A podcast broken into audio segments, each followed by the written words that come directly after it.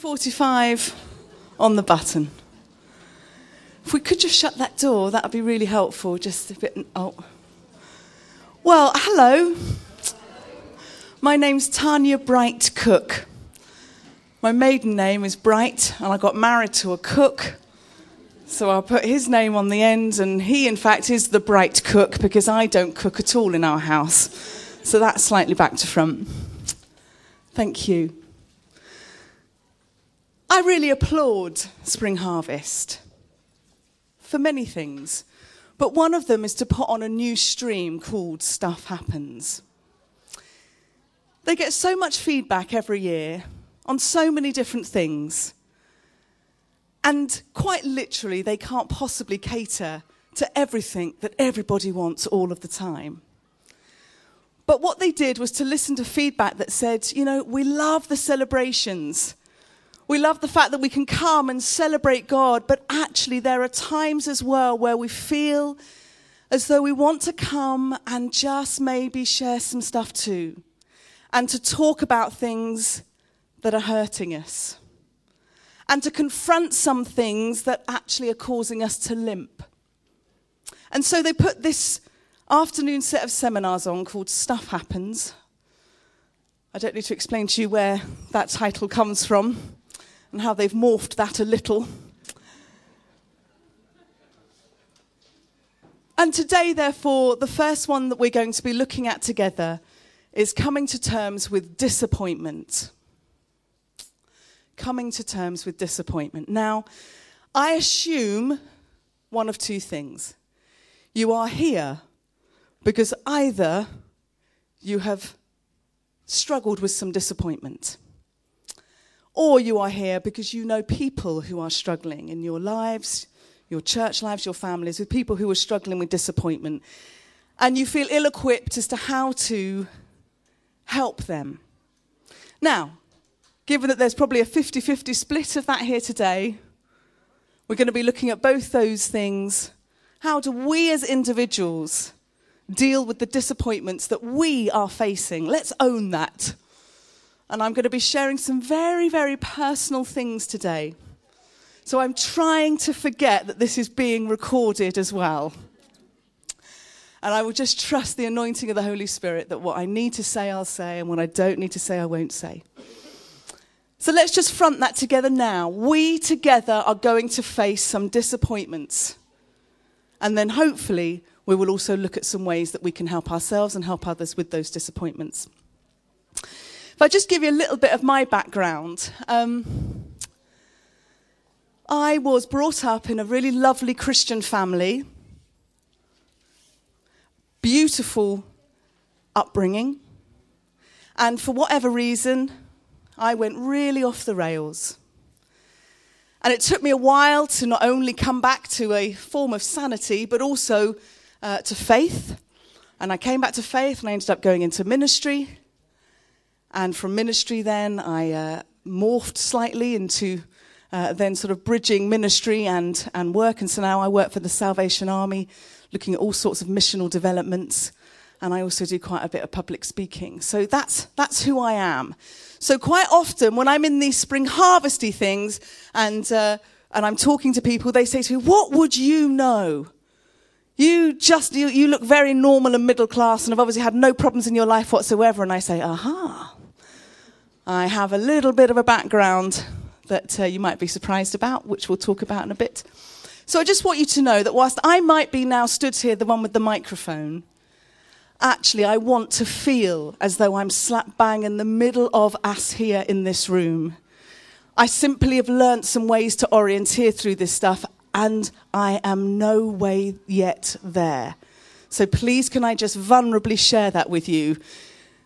I am learning to, and uh, whilst I have the privilege of sharing some of this stuff with you, I, I aim to be permanently learning more and more myself. So I think we're kind of nearly in now. I, I thought I wouldn't get into the body of it until we'd kind of got a little settled. Okay. Coming to terms with disappointment. Laurence Olivier wrote this statement, which I love. Living is strife and torment, disappointment and love and sacrifice, golden sunsets and black storms.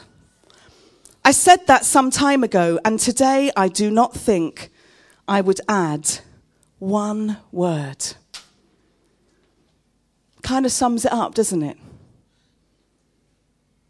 It sums it up golden sunsets and black storms. The thing about disappointment is this it's inevitable. I, when I came back to faith in my mid 20s, ended up going to a very, very charismatic evangelical Bible college in Australia, beginning with H, you may, may or may not know. And it was one of the most profound experiences of my life for a whole variety of reasons. But one of the things that I picked up there by osmosis was it's not okay for things to not be okay. You have to look smiley and uh, life is good and, and, and the language is victorious and, and all of those things are right and, and, and fine. But after a while, I began to think, where do I go with myself when actually this isn't all smiling and happy and projecting uh, fulfillment? And it was a very interesting couple of years for me. I came back from Australia not knowing actually in my Christian walk how to process disappointment and difficulties in my Christian life. I felt as though what I had learnt was how to put a veneer on how to be a Christian that um, said everything was fine and tried to believe everything was fine, and actually, oftentimes, it just wasn't.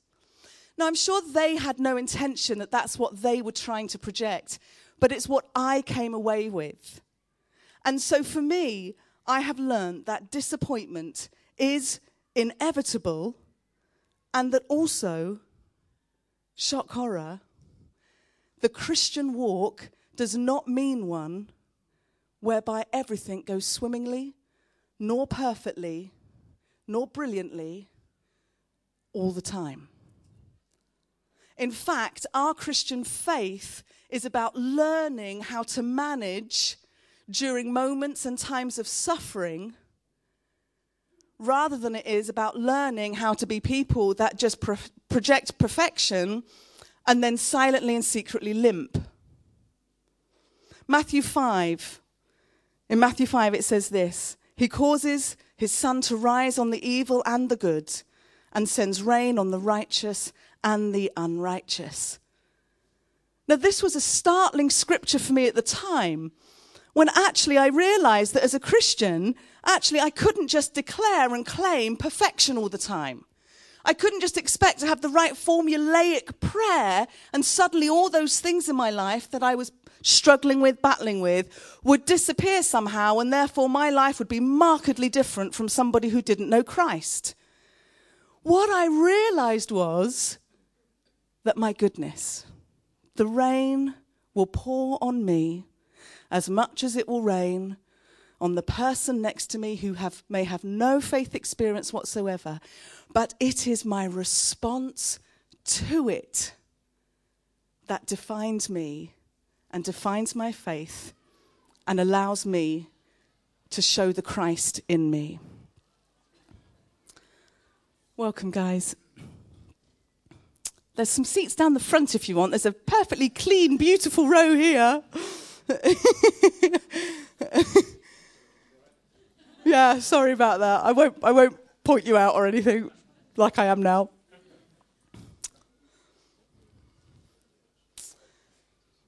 Wow, I d- I wasn't expecting quite so many people. There's a few chairs down the front here.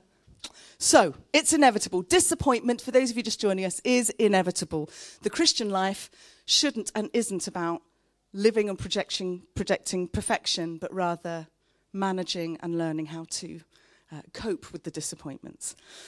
And I've put here life is difficult, full of challenges, peaks, troughs, ups, downs, routine, boredom, and change. Now, you might be wondering, well, what, what were her disappointments? She seems like quite a bubbly person. She's obviously kind of doing okay. Well, I alluded to earlier, I left home very, very young. Um, I left home just before my 16th birthday and ended up uh, on the edge of the sex industry, uh, where by the grace of God, I didn't get too deeply uh, involved in that, not so much that I exited uh, relatively unharmed um, and began a, a, life of trying to sort of piece things back together again. And by the time I had uh, done that um, and restored with my family, sadly, my mum was diagnosed with terminal cancer and uh, was given uh, six to nine weeks left to live. And she lasted a long lot longer than that. Um, bless her heart, she went 18 months through the most horrific horrific uh, cancer experience, cancer journey. And as a Christian family, we prayed every day. My dad would hold her uh, in his arms like a child and cradle her, speaking scriptures over her. And as a family, we had multiple experiences where we believed that God was going to move and God was going to work and God was going to heal physically. And in the end, uh, my mum passed away, but as a family, we had a profound sense that we had prayed her into heaven, and that actually, for my mum at that point, that was healing. And that's how we coped with that as a family. Uh, from there, I ended up having a broken engagement uh, with a, a lovely uh, Christian gentleman, obviously keeping details a little bit flaky here for obvious reasons, who told me relatively soon before the wedding that in fact, he had far more of a homosexual gearing in terms of his thought processes uh, than heterosexual. So I, I, went from that then uh, disappointment, uh, broken relationship, into then a redundancy, and uh, was very unclear about God, what God was doing by this point. Um, I had moved location in order to take this particular job. I felt this was the call of God on my life at that point, and four months after, was made redundant. And then I'd got settled into a, a new church and uh, was was thriving there and loving that and making great friends. And there was a, a very difficult experience uh, for the church and myself uh, with. Uh, some controlling leadership issues, uh, and I then left that church and uh, the good news is, I then got married to a really gorgeous man. So you're all probably just breathing a sigh of relief there for me, me having just told you this epic story. So I got married to a gorgeous man, Murray, and uh, we've been married to, uh, together a couple of years now. And sadly, we're on a, a very difficult quest at the moment in terms of um, starting a family and we've lost two babies relatively late in term. And, uh, and so we are just working through that. We lost our last baby in January, just gone. So I'm actually doing the childlessness seminar. I think it's tomorrow. Um, so I wanted to share all of that to, to say to you that if you think that I'm somebody stood here with the microphone whose, whose life is really quite sort of, you know, lacking in shade and light. I just wanted to affirm you that, you know, you're in safe hands today. And if you're feeling disappointment or you're knowing others that are, allow me to relate to and with you. So, that are my disappointments. Now, it would seem to me as I was praying through this that the areas that I have most encountered difficulty and disappointment in are in three areas, really disappointment with others, disappointment with myself, and disappointment with God. And all three of those others, ourself, and God all three of those are so painful. All three represent deep hurt. And we're going to look at those three areas together now as we go through. So, disappointment in others. Well, this is, this is quite a broad spectrum. Our partners. I'm not going to ask you to put your hands up because you might be sat next to your partner. But I'll put my hand up on your behalf and say, It's tough, isn't it, sometimes? And the whole area of relationships and marriage, long term relationships, let's call them that. It would be an unrealistic relationship if there was not a disappointment in there at some point or another. But because our long term partnerships with people are those relationships that will have the greatest impact, if we are let down by that significant partner, it can be so deep rooted that it can be difficult to let things go and to move on. Friends. Disappointment in friends has been something that I've worked through over the years. Often, invariably, it ends up with us not going deep into any more friendships because we just kind of figure, can't do that again. Just can't go there again. Disappointment with our children. When I left home, my mum said to me, she apologized later, she once said to me, You are such a disappointment. The utopia that I wanted for this family, the desires I had for this family, you have shattered. Now, she said that at the point of her greatest anger and her greatest frustration. But as a child, I know what it is to feel a parent's disappointment. Our children can be a source of real disappointment. And yet, don't you find that, particularly in the Christian church, we almost have to have children that somehow are kind of either taking on the next message of the gospel to, you know, the latest African continent. And if they're not doing something that kind of outstanding or amazing, I've had Christian parents say to me they feel embarrassed. They feel embarrassed of what their children are doing or where they're at. And I don't think that's what God would be saying. I think He'd be celebrating in where those children are at, knowing that He's got a plan for them, and they may choose or accept that at another point in their life. But it's something to face. Our children, sometimes for us, are a disappointment. Society. Oh gosh, we could get into this one for hours, but we'll move on from that. So much in our society that I just feel and see and hear people just exasperated with society around us and the church. Ooh. Now, I'm keeping the church separate from us talking about disappointment in God because they are two very, very different things. But hands up here who has just found disappointment where they have expected something from the church and it's just not materialized. Well, I mean, that's probably most of us. The church. So, disappointment in others. I think the fact that this list is here, as long as it is, is suggesting this.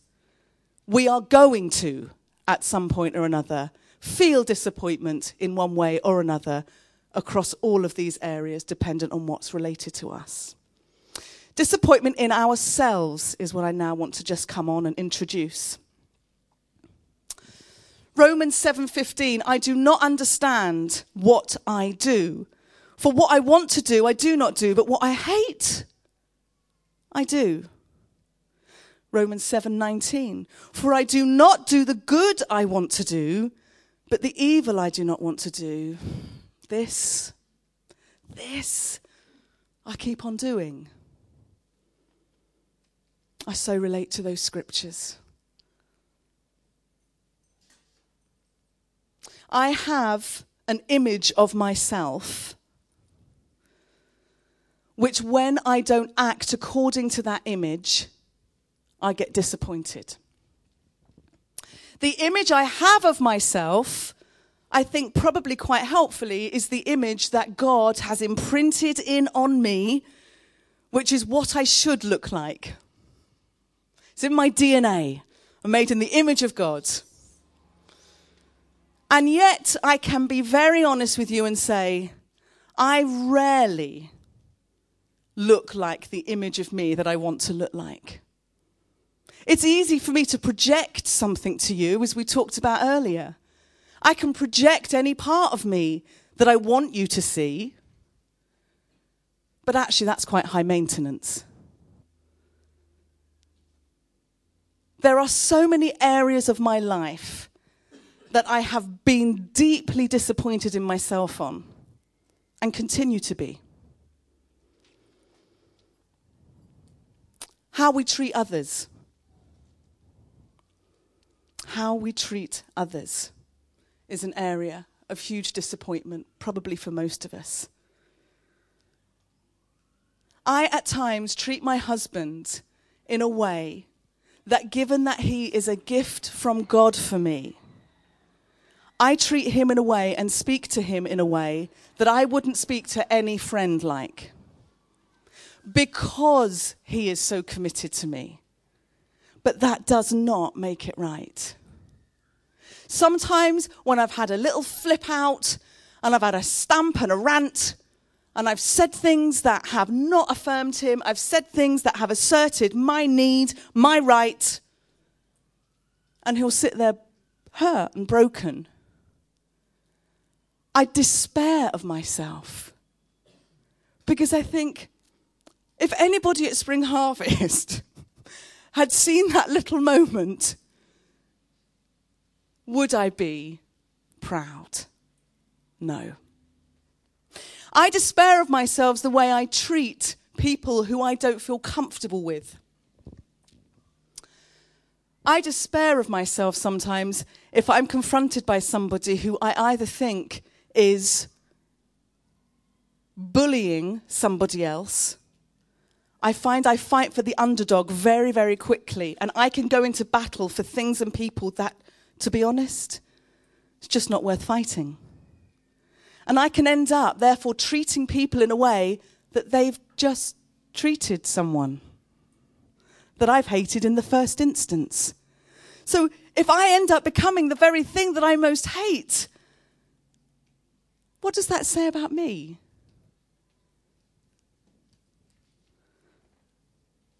I get disappointed with how I treat God. I get disappointed that I start praying of a morning and within two minutes I'm unable to maintain either concentration or any real flow in prayer. And I'll get up and I'll do something else. I'll make a cup of tea and I will say in my head, It's okay, God, I'll be back in a minute. We'll do this again. I'll check in later. And on goes my year. And I occasionally have that conviction that actually my relationship with God needs as much relational investment as a partnership, as a friendship, and yet I treat God as though He will just come in and out at my beck and call when I'm right and I'm ready and I'm there and I'm willing. I get disappointed with myself how I treat God. An area that many people speak to me about is how they feel so very disappointed with themselves, how they treat their sexuality. And by that, I mean they either abuse the beauty of their sexuality through porn, through infidelity, through thought processes about other people that you know aren't godly nor right. People that abuse that sense of power in their sexuality, in their relationships. They use it to manipulate the marital bed, they use it to manipulate the relationship that they're in. And for so many people, this area of broken sexuality is an enormous one. It affects everything about us because sex is so much a part of us. Whether we're celibate or not, our sexuality remains constant. It's in our psyche. We relate to each other as sexual beings. So whether we are active or not actually isn't the question. It's how we deal with our sexuality and how we honor people with our sexuality that matters. And I get disappointed with how I treat my resources. One of the beautiful ladies on the speaking team, Ruth Valerio, was saying to me, Oh, I always just fill up my water bottle time and time again when I'm on site, so I don't have to keep, you know, having a new water bottle all the time. As she said that, I had four water bottles lined up in front of me, all half empty. I don't treat my resources right. I have far too much of some things, little of the things that I really should have. I don't share in the way I should. I'm excessive on my shoes. I'm disappointed in how I treat my resources. And disappointment in God is something which I probably talk to people about, if not every day, certainly every week. A third of the Psalms are written by disappointed people calling God to task. I thought we had a deal, God. Why are these bad things happening? I followed your will and yet I'm surrounded by enemies. My life is caving in. It's not fair. Jeremiah, Habakkuk, Job, all of these individuals are recorded in scripture as doing like the huh question. The what? How could this be? I've loved you. I've lived for you, God. I've served you. I've made sacrifices for you. And this is what life ends up looking like? This is hard, God. This is not fair. Others are looking, God. Others are looking. Please bless me now because, frankly, this life is just beginning to be a bit embarrassing. How many of us, in our honest moments, have looked at our faith, our relationship with God, and what we thought this was going to look like and feel like, and have felt disappointment. So many of us.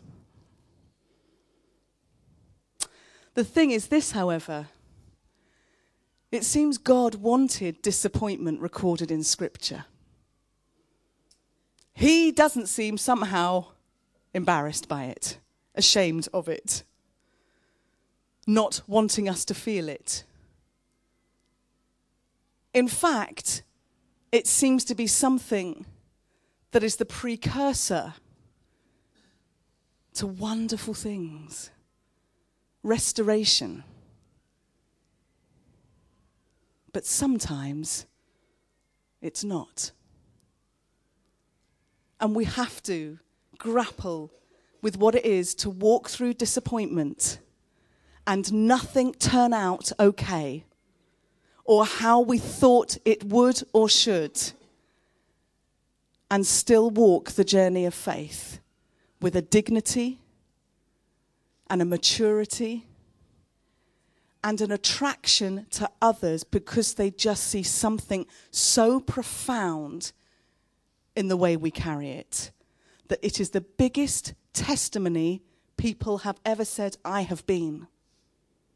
And yet I thought it was about how well I preached or how well I managed my congregations or how well I set up new missional developments.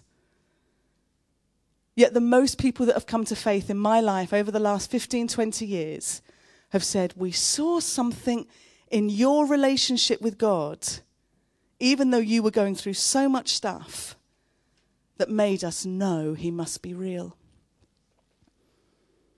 And that blew me away. We're not going to dwell on these so much, but it's important to recognize what the effects, the painful effects of disappointment are pain, emotional, and physiological. We all know stories of where people's arthritis and physical difficulties have got worse and worse the more that they're carrying pain and disappointment. We can also feel a sense of loss and bereavement, disillusionment a sense of betrayal somehow, sadness, depression, apathy, and the development of negative coping mechanisms and different uh, behaviors, as I did. I always used alcohol as my form of uh, self medication. Um, that and smoking. Although smoking, I have to say, was never actually a sort of relaxant. It was more just I became addicted. And once I was addicted, then it became a secret. And once it was a secret, then it became more addictive. And then I'd hide it. But alcohol for me was the thing that I would then use to just keep smoothing over the disappointment. And because drinking in our culture is celebrated, if not uh, tolerated, um, I could still operate my very, very uh, fulfilling, meaningful Christian life and have too much to drink. And so it took me a long time of just real accountability, of living in community, of sharing with people that, you know what? You know, when I'm just not managing some of these emotions, I just need to know I go home and I have a bottle of wine all to myself. Nobody gets to see any of that bottle, it's just me. Me and the Pinot. Now, I know that that's not alcoholism. I know that that for me has not stepped into the realm of um, using that as in an addictive way, but I know for me that was my coping mechanism. And that when I wasn't using alcohol, I, you know, could function fine and normally. So for me, it wasn't a physical addiction but it became a coping mechanism. And often with disappointment, if we're not careful, more and more and more and more we'll end up using things, be that overworking, be that sex or porn, or becoming angry in situations and we're just not coping in the way that we're responding to people, or too much television. There'll be escapisms that we'll build in so that we don't actually have to tackle the painful stuff. And my challenge to us is this to not deal with it means that it will just stay exactly where it is. And when you come out of the escapism, it will still be there. So the sooner we can deal with it and process stuff, the better. But we'll go on to that. And the impact on us spiritually. Proverbs 13:12 Hope deferred makes the heart sick, but a longing fulfilled is a tree of life. Disappointment can sometimes make us lose confidence in our faith. It can settle us into ambiguous theology. I've done that. I've gone, well, God doesn't heal. God doesn't really, you know, I'll, I'll just celebrate if I hear any positive stories. But, you know, in my heart of hearts, I'm just going to actually believe that, you know, it's just not working in the way that I thought it would. But, you know, I'll just, I'll just not tell anyone that I don't really believe this anymore. That's no good either. I want a solid theology. I don't want a black and white one, don't get me wrong. I don't want one where I've got all the answers, but I don't want an ambiguous theology. I want to know what I think. And actually, right now, that might look like I know God heals, I just don't know why it isn't all the time. I know God heals, I'm not sure why my mum wasn't healed, but I believe that it's his heart for his people to be well. So those now are my statements of theology. They're not ambiguous. They're not driven off the back of pain. They're driven off the back of, I trust God. And it's such a helpful place to be in. And it brings security back again. And often the impact on us spiritually with disappointment is that we end up seeing God through the filter of how we see other people. Other people will always let us down.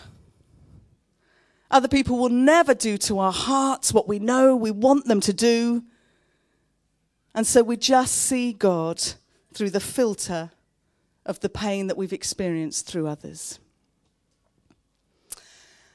But, church, there really is hope. There really is hope. My first key to this, hope, is that we don't confuse God with life. What do I mean by that? We read earlier in Matthew 5 that the sun rises on the righteous and the unrighteous. The rain pours on the righteous and the unrighteous. This is the stuff of life. This is what it is to live in a broken world, a fallen world, a world whereby the created order was snapped in two, and that what should be happening is not happening, and what should not be happening is happening. And that is our current human experience. To mix God into that and to then say, well, it's God's fault, is to confuse the issue. I believe God is as deeply broken and heartbroken when something happens to us as we feel and as we are. I believe that when things happen that are awful and destructive,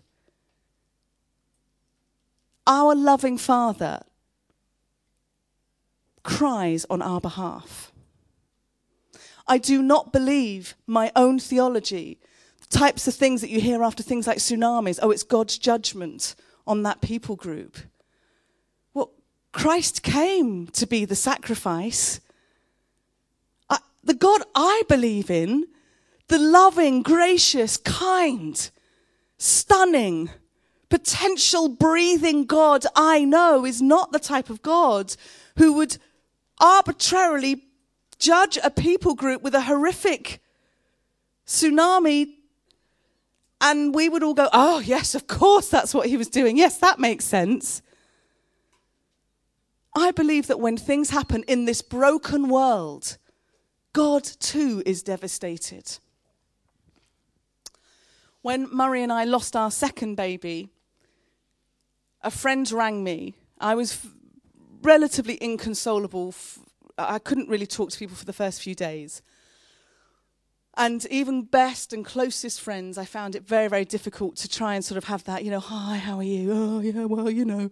I couldn't even have that kind of dialogue because it just sort of felt just, I couldn't engage with it.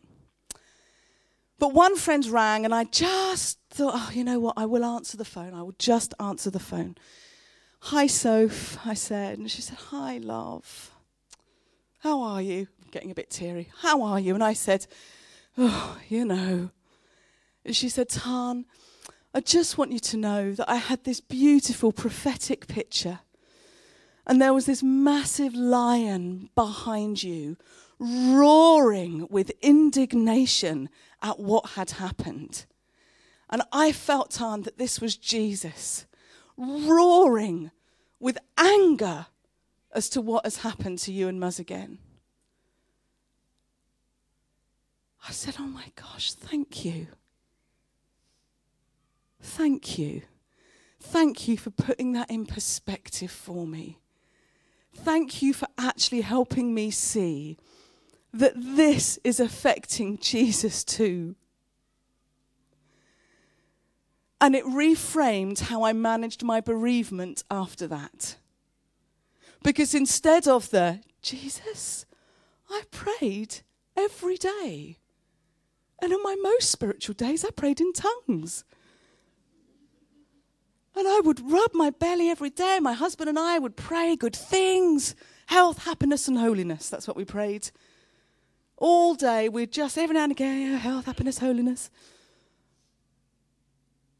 So it helped me reframe how I went through my bereavement. When you realize that actually God is a separate issue to this life, this fallen world that we live in. Part of which, as I've put here, is living with the reality spiritually of a thief who comes to kill, to steal, and destroy. A Jewish theologian named Abraham Heschel wrote this Job gained a faith that could never be shaken because he got it out of having been shaken. Let me read that again. Job gained a faith that could never be shaken because he got it out of being shaken. in Bible college, week one, 1999, Brian Houston, who was the senior pastor of, of the place that I was in,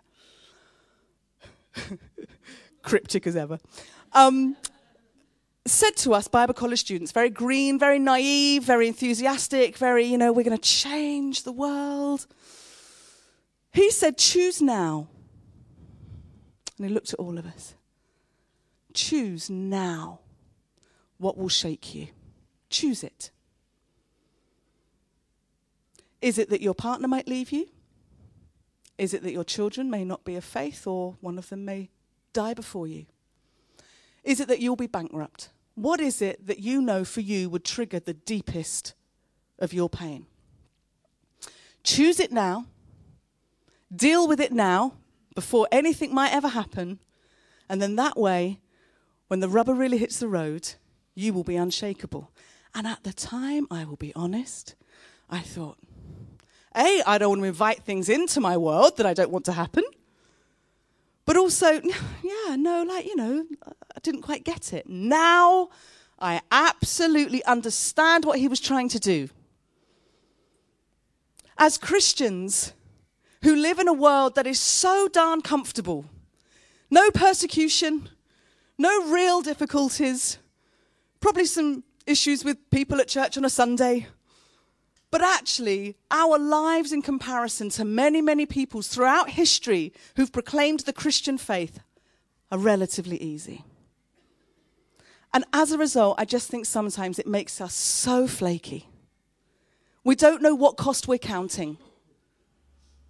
And to decide now how much our faith means to us and to say in advance, I just will not have this faith shaken. Whatever I go through has been a remarkable, profound thing for me to work through. And with the other aspect of hope, Jesus was a perfect man. We're so not. But Jesus was a perfect man who suffered. And God took that unfairness, the tragedy, and made it the greatest victory. Well, we're getting to the point actually where it matters. This isn't just a theoretical workshop on disappointment. This is a, right, let's assume we're in it. Let's assume we're feeling it. Let's assume things haven't felt great or others in your life are struggling with disappointment. How do we stop it from going so septic and so toxic that either it impacts our faith and we've become either ambiguous, apathetic, fringe, or just frankly distant? How do we stop it impacting our relationships? How do we stop it from impacting the potential that is still yet left in every single one of us here? The thing we can change from this day is our future. The thing we can't change today is our past. So, one of the ways of stopping it going even more septic, if it's already taken root, is to choose that the future can be different. You may not know how that might look, but I'm a living testimony to the fact that through bereavement, through loss, of all sorts of things, ideals as well as people and babies,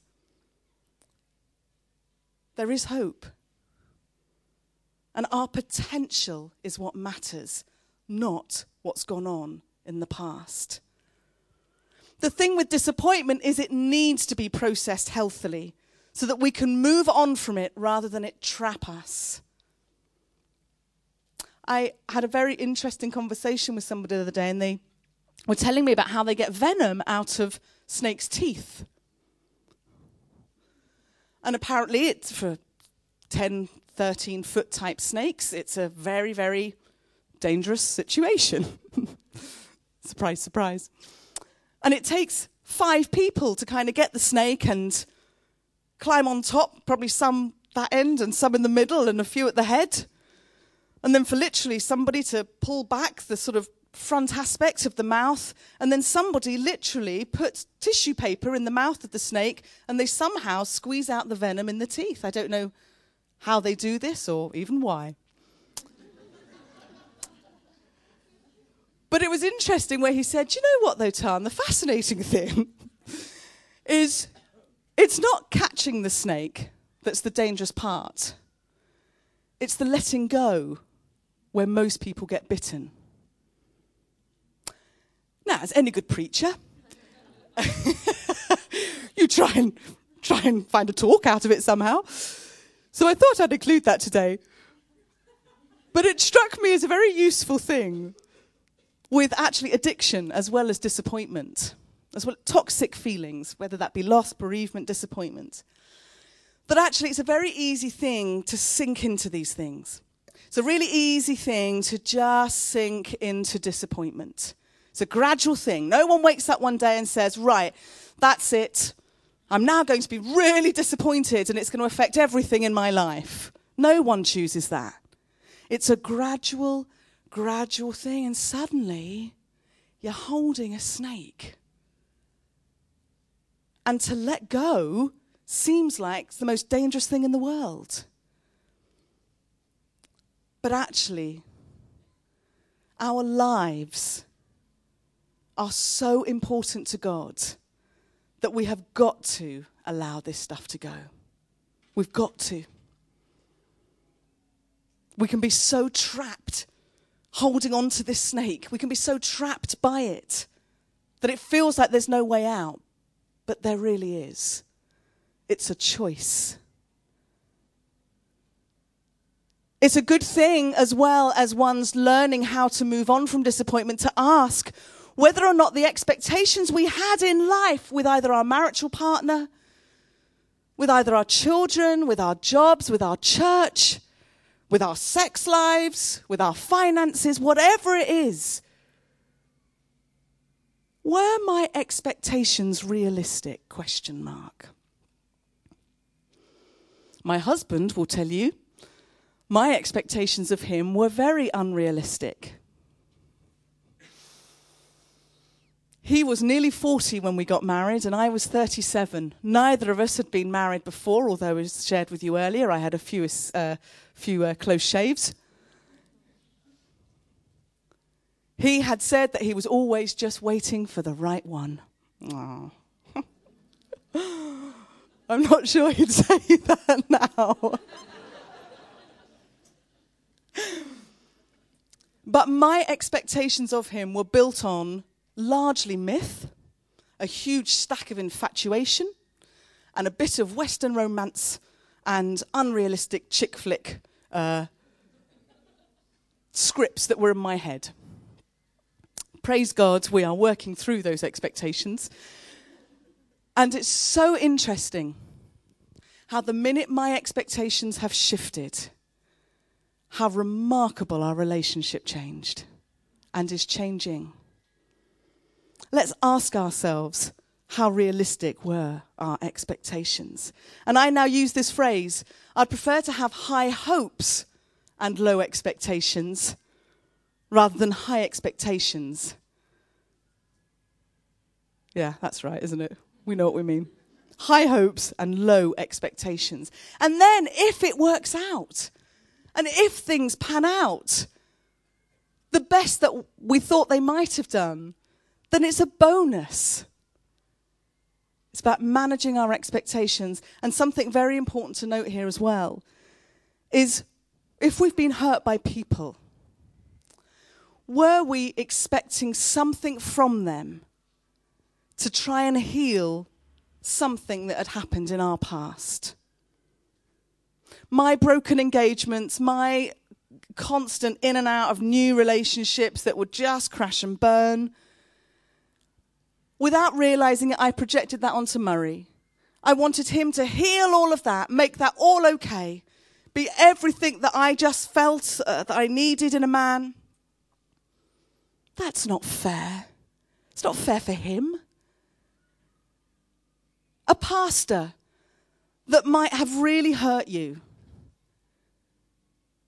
Have you had an expectation of that Christian leader because perhaps you felt let down by a parent or an authority, person in authority, and without realizing it, you transferred onto that person a certain set of expectations that you should be put first, you should be cared for, and how they then tre- treated you was wrong. And you know what? You might be right. It could have really been wrong. But perhaps the expectations you had in the first place, as I have had with a multiple set of people, meant that I was setting the thing up to fail. And as we've said, stopping it going really toxic means to let it go. Now, there is hidden treasure. As I've said, I'm living proof of this. And a general in the army a couple of centuries ago wrote this Disenchantment, whether it's a minor disappointment or a major shock, is the signal that things are moving into transition in our lives. Let's just reflect on that. We can either live in the disappointment and refuse to let it go, or we can sense that the disenchantment is a transition. It's a flag saying something needs to change. It's a flag saying your expectations need to change. It's a flag maybe saying you need to think about this in a different way in order that it becomes something that can move us into this future which we still yet have and can influence by how we think now. Henry Thoreau. If we will be quiet and ready enough, we shall find compensation in every disappointment. I have learnt more through the things I've gone through than I have if I had just had a life that had gone swimmingly. I am a richer, deeper, more thoughtful, more approachable, pragmatic, accepting, non judgmental person because of everything I have gone through. I can now relate to people on so many different levels about bereavement, about highs and joys and lows and addictions that I would never have been able to have done if I had just done the white picket fence life existence. And this for me now, in my calling under heaven, is a rich compensation. Because I view it like that. My other alternative is to view it as woe is me. Look how painful this has been. How will I ever get through this? How will I manage this depression, this disappointment? It's so tempting to do that because it means we don't have to move on and make choices spiritually and intellectually that see the compensation in our experiences. Choose life. I love the verses in Deuteronomy. God says of us, church, wherever you are right now in your experience and your feelings. You might be annoyed with me for saying all these things. You might not want to be hearing what I'm saying. You might still be sat here thinking, You don't know. And I don't know. You might be thinking, This pain is just so deep for me. I've been so disappointed, there isn't a way out. And I would say to you, if that is your response right now, there is a way out. It might look different than my way out, but there is hope. There is life. I've set before you life and death, blessings and curses. And the Lord says of his church now. Choose life. It's not, please consider it. Please isn't in there. Choose life, says God. The Word of God can, in the words of Martin Luther King, carve a tunnel of hope through the dark mountain of disappointment. And I believe that, church, because it's all I have. In the darkest day, the dark night of the soul, when sometimes I get flooded still with pain and tears and memories and frustrations, I choose life. I pick up the Word of God, and even when I don't want to read it, I'll choose to settle my spirit into the fact that He is all I have. And I have seen His faithfulness so many times because I've chosen His way. In Jesus' name. Amen. Well, we have five minutes left. And I would like to ask for people to share any of their experiences or indeed any questions or statements that you may want to make. I would love to hear from you. Please put your hands up if you'd like to contribute. Can I just ask? Um, you were talking about um, hope and expectation, and I think for a lot of people, where they get lost is they think they're the same thing. How would you separate them from one another? How are they different? is the question about how do you make what's the difference between hope okay expectation is obviously where we are expecting something in our own worldview we have created a set of experiences that we think should happen and some of those things may and some of them may not hope is the spiritual dynamic that says i will believe in the future i will believe in god and in a positive way forward regardless of what I feel right now. So, hope in many senses is just a continual sense of looking forward, regardless of what is happening around us. Any other comments at all? It'd be lovely to hear from you. Ooh, got some people waving at me. Hello. I think you've shown courage. And for me, when I've been through the death of a baby, a death of my husband, I've got cancer, stepping out in courage. And you look in the Bible, and there is so many words in the Bible with courage, and only you can do it. And yes, one day you will have courage, and the next day you won't. But this lady's shown courage and inner hope. Oh, fantastic! Thank you for that. Thank you. That that wasn't scripted, by the way. Please, anybody else? It'd be lovely to hear from just a few more people. It'll be great. Thank you.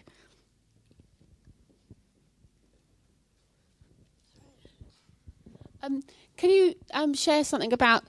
I know, looking back in my own past experience as a Christian, that sometimes there's a, a, a quite a big separation between sort of helping people in the Christian context, and then maybe the depression gets so bad or the anxiety gets so problematic, and then there's obviously, um, you know, uh, other avenues of, of, of somebody um, recovering from depression, anxiety, for example, through the mental health services and other things like that. Can you just say little? I'm not quite sure. I'm asking, but uh, no, no, no. I, am hoping I'll get there. But I'm just saying, just saying.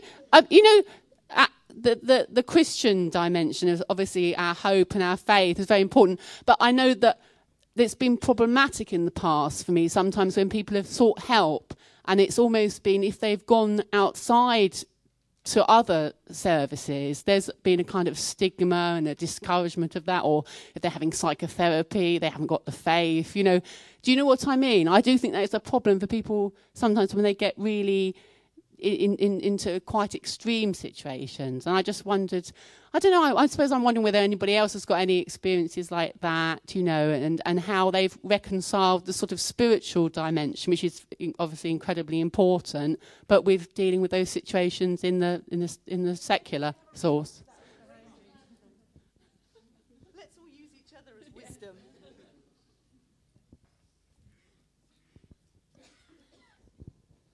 I was actually a mental health social worker. So I think um, having worked in mental health services, there are many Christians who actually work within that environment who want to help people. And I think there's an element that God has created such people in those professions to enable to help people who have mental health. And it's not a stigma, it's a perspective. Hang on, hang on, tape. Just for the purpose of the tape, running over to the other lovely lady. Last and final comment. Do you, do you think sometimes though people are di- can be discouraged from accessing those services due to incorrect assumptions and things like that? I think that's a yes. Is it? Shall I translate for you? Um, just finish this off. I also think that there is an element of advertising that one in four people do have mental health problems, and it happens to any of us. It's just how we ma- how manage it. That's it. We've all got mental health problems. We just manage it sometimes better than others times. Yeah, absolutely. We're all on the scale, one way or another. Well, thank you. Um, I hope that that's been of some encouragement to you. Um, we do have some uh, ministry or prayer people here. Um, and so if you do want to just talk with somebody, please just uh, make that known and, uh, and we'll make sure that you get somebody to talk with and just pray stuff through with. So uh, thank you very much. It's been an absolute privilege sharing with you. So bless you and have a really, really great evening.